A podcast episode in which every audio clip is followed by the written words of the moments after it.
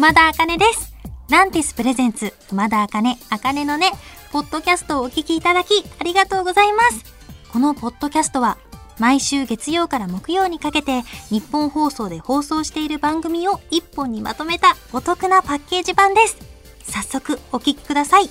どうぞ。熊田茜音です。先日開催された ANIMAX MUSIX NEXTAGE ONLINE supported by U-NEXT皆さん見てくれましたか？いや、あのね、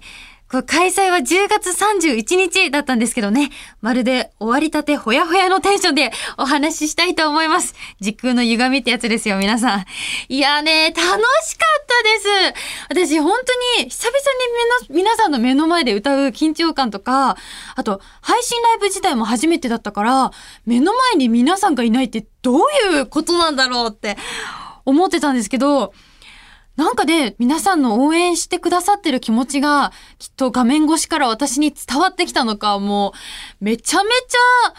自分で盛り上がって楽しくて、なんかこう、どうやってあの配信をしてたかって言いますと、こう皆さんがね、こうテレビで見るようなライブ、こう目の前にカメラが並んでいて、スタッフさんだけがいる空間だったんですけれども、あの、スタッフさんもね、こうちょっと体を揺らしたりとかして、ちょっと音楽で遊んでくれたので、私もすごく気持ちよく歌うことができました。ということで、そんな、あの、ライブのリアクションをいただいているということでご紹介させていただきます。ラジオネーム、ソルティさん。コネクトは、あかねさんとしても思い入れのある曲だったと思います。この曲を歌う中で意識したことは何ですか？ということで、ありがとうございます。コネクトはですね、本当に、このコネクトが主題歌になっているテレビアニメ、魔法少女まどかマギカを見て、私は声優さんになりたいっていうきっかけになったアニメだったので、やっぱり思い入れの深い曲で、さらに、あの、一緒に、今日ご共演させていただいた、あの、 sajou no hana さんの中にこのコネクトの、あの、生み出しの親である渡辺翔さんがいらっしゃったので、やっぱりね、なんだろう、そういういろんなことへの緊張感とかを絶対に持たないようにっていうのを意識して、やっぱりこのコネクトへの思いを込めて、自分の思いを乗せて、あの、アニソンが大好きっていう素直な感情だけを込めて歌ったので、なんか、やっぱりあのコネクトはあのライブだけのものになったんじゃないかなと思っております。続いて、ラジオネーム、まな板の上のポニョさん。熊田さんが登場した瞬間、熊の仮装をしていなくて安心しました。ということで。いや、よかったですよ。あの、そうですね。まあ、あの、確かに全身熊の着ぐるみできたらね、もう誰も私のこと覚えてくれませんからね。いや、ということで、まあ安心していただけてよかったです。まあ私も着ることになんなくて 安心しました。はい。他にもたくさんいただいております。皆さんコメントありがとうございました。いや、もっともっとライブがやりたいなと改めて思いました。ね。近い未来ソロライブ、配信シングルもせっかくやらせていただいているので、できたらいいなと思っております。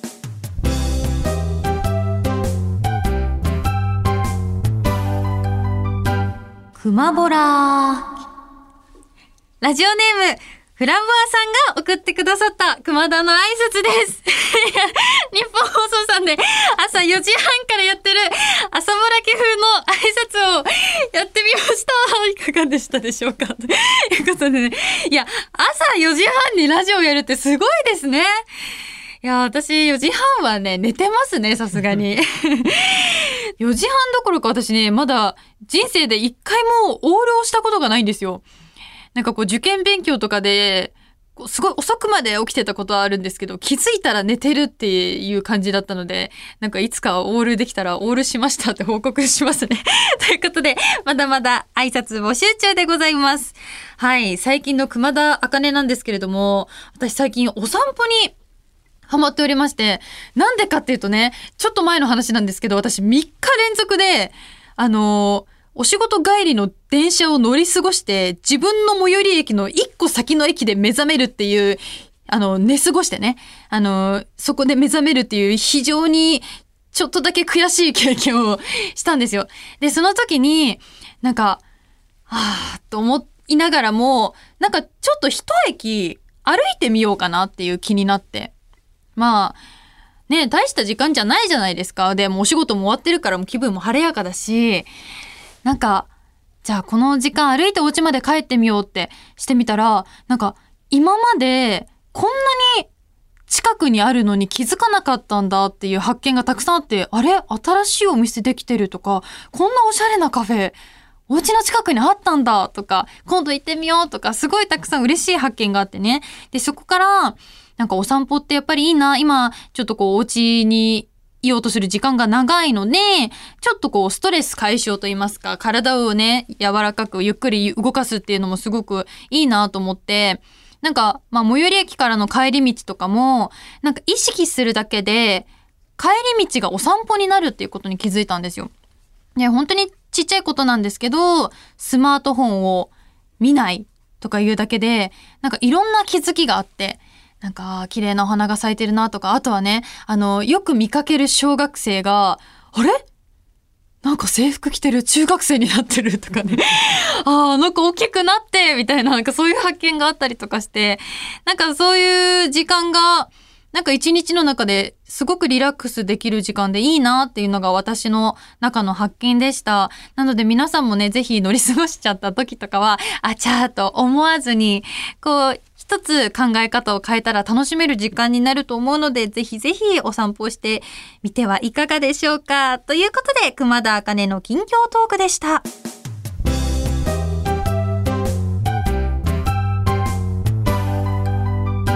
潔いのと投げやりなのは似ているけど違うんだこんばんは、熊田茜です。私の大好きな漫画、3月のライオンから拝借させていただきました一番好きなセリフでございます。いや、後ほどね、この3月のライオンの話をちょっとさせていただこうかなと思っております。なんでかというとね、この間の茜の根で全然別のお話をしてた時に、あ、漫画の話したいなって思いつきで言って、そのままにしてたんですよ。いや、なんかもう、友達と電話してるみたいな感じですよね、このラジオ。ということで、今日は私が大好きな漫画をご紹介します。先ほども言いましたが、え3月のライオンという漫画なんですけど、皆さんご存知ですか？あの、海野千佳さんという方が書いていらっしゃる漫画なんですけどね、あの、将棋を題材にした漫画になっております。主人公の男の子、えー、騎士、あの、将棋をやる選手を騎士って言うんですけど、の、桐山玲君っていうあの、高校生の男の子が主人公で、ある日をきっかけに川本家、あの、あかりさんとひなちゃんとももちゃんっていう女の子3人の、えー、家族に出会って、そこからなんか人間関係が広がっていく物語になってるんですよね。あまあ、この漫画を最初に読んだのは高校生の時だったんですよ。もともと蜂蜜とクローバーを読んでて、同じ海のちかさんが書かれている漫画なんですけど、この話ってその将棋を題材にしてるんですけど、これはただの将棋漫画じゃない。人間の話をしてるんだって思って。が主人公の桐山玲君が、なんでその将棋が強くなっていくかっていうと、その川本家、そのご家族に出会って、人として今まで感じたことのない思いをいろいろ経験していくことによって、それが、あの、将棋にも反映されていく。人としても主人公が成長していくっていう話なんですよ。で、なんかね、まあさっきも言いましたけど、その、潔いのと投げやりなのは似てるけど違うんだって、これはこの作品の中の桐山玲君主人公の、もう心から信頼もしているるライバル的存在である二階堂君っていう、あの、ちょっとね、ふくよかな丸々とした可愛らしい、でもかっこいい男の子のセリフなんです。なんかもう海野千佳さんの作品って、なんかまるで一つの詩集を読んでるかのような、たくさんキラキラした言葉が敷き詰められてんです。なんかこの私が好きなセリフが、あの、どんなシーンのセリフかっていうと、なんかレイ君、主人公がぐるぐる悩んでる時に、うん、一歩踏み出そうっていう踏み出し方を間違えて、犠牲にしちゃいけないものを犠牲にしながら突き進んでいくシーンがあるんですけど、で、この時に私もなんか自分の経験の中で確かにこういうことってあるなっていうのを、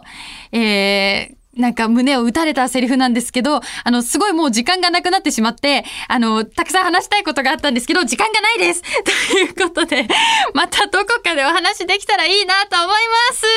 皆さん、漫画たくさん読みましょう。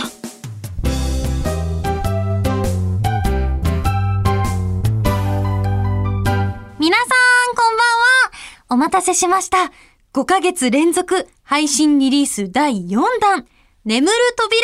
全宇宙初解禁します。それでは聞いてください。11月20日配信リリース、熊田茜で眠る扉。聞いていただいたのは、今夜初解禁、11月20日配信リリース、熊田茜で眠る扉でした。皆様いかがでしたでしょうか？今回もね、またまた新たな一面を皆さんにお聞きいただけ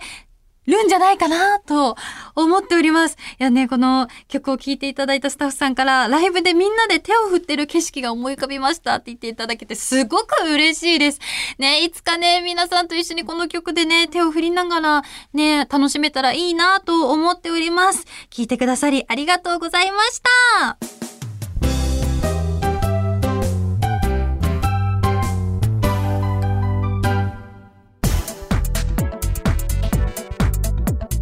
聞いていただきました。熊田茜、茜のね、いかがでしたか？この番組ではラジオの前のあなたからのメッセージをお待ちしています。あなたが日常で出会った格言、元気が出る言葉などを教えてください。受付メールアドレスは、あかねアットマークオールナイトニッポンドットコム、あかねアットマークオールナイトニッポンドットコム、すべて小文字で AKANE です。ツイッターは、ハッシュタグ、あかねのねをつけてつぶやいてください。最後のねは漢字の音になっております。また次回お耳にかかる日までお元気で、熊田あかねでした。まったねー。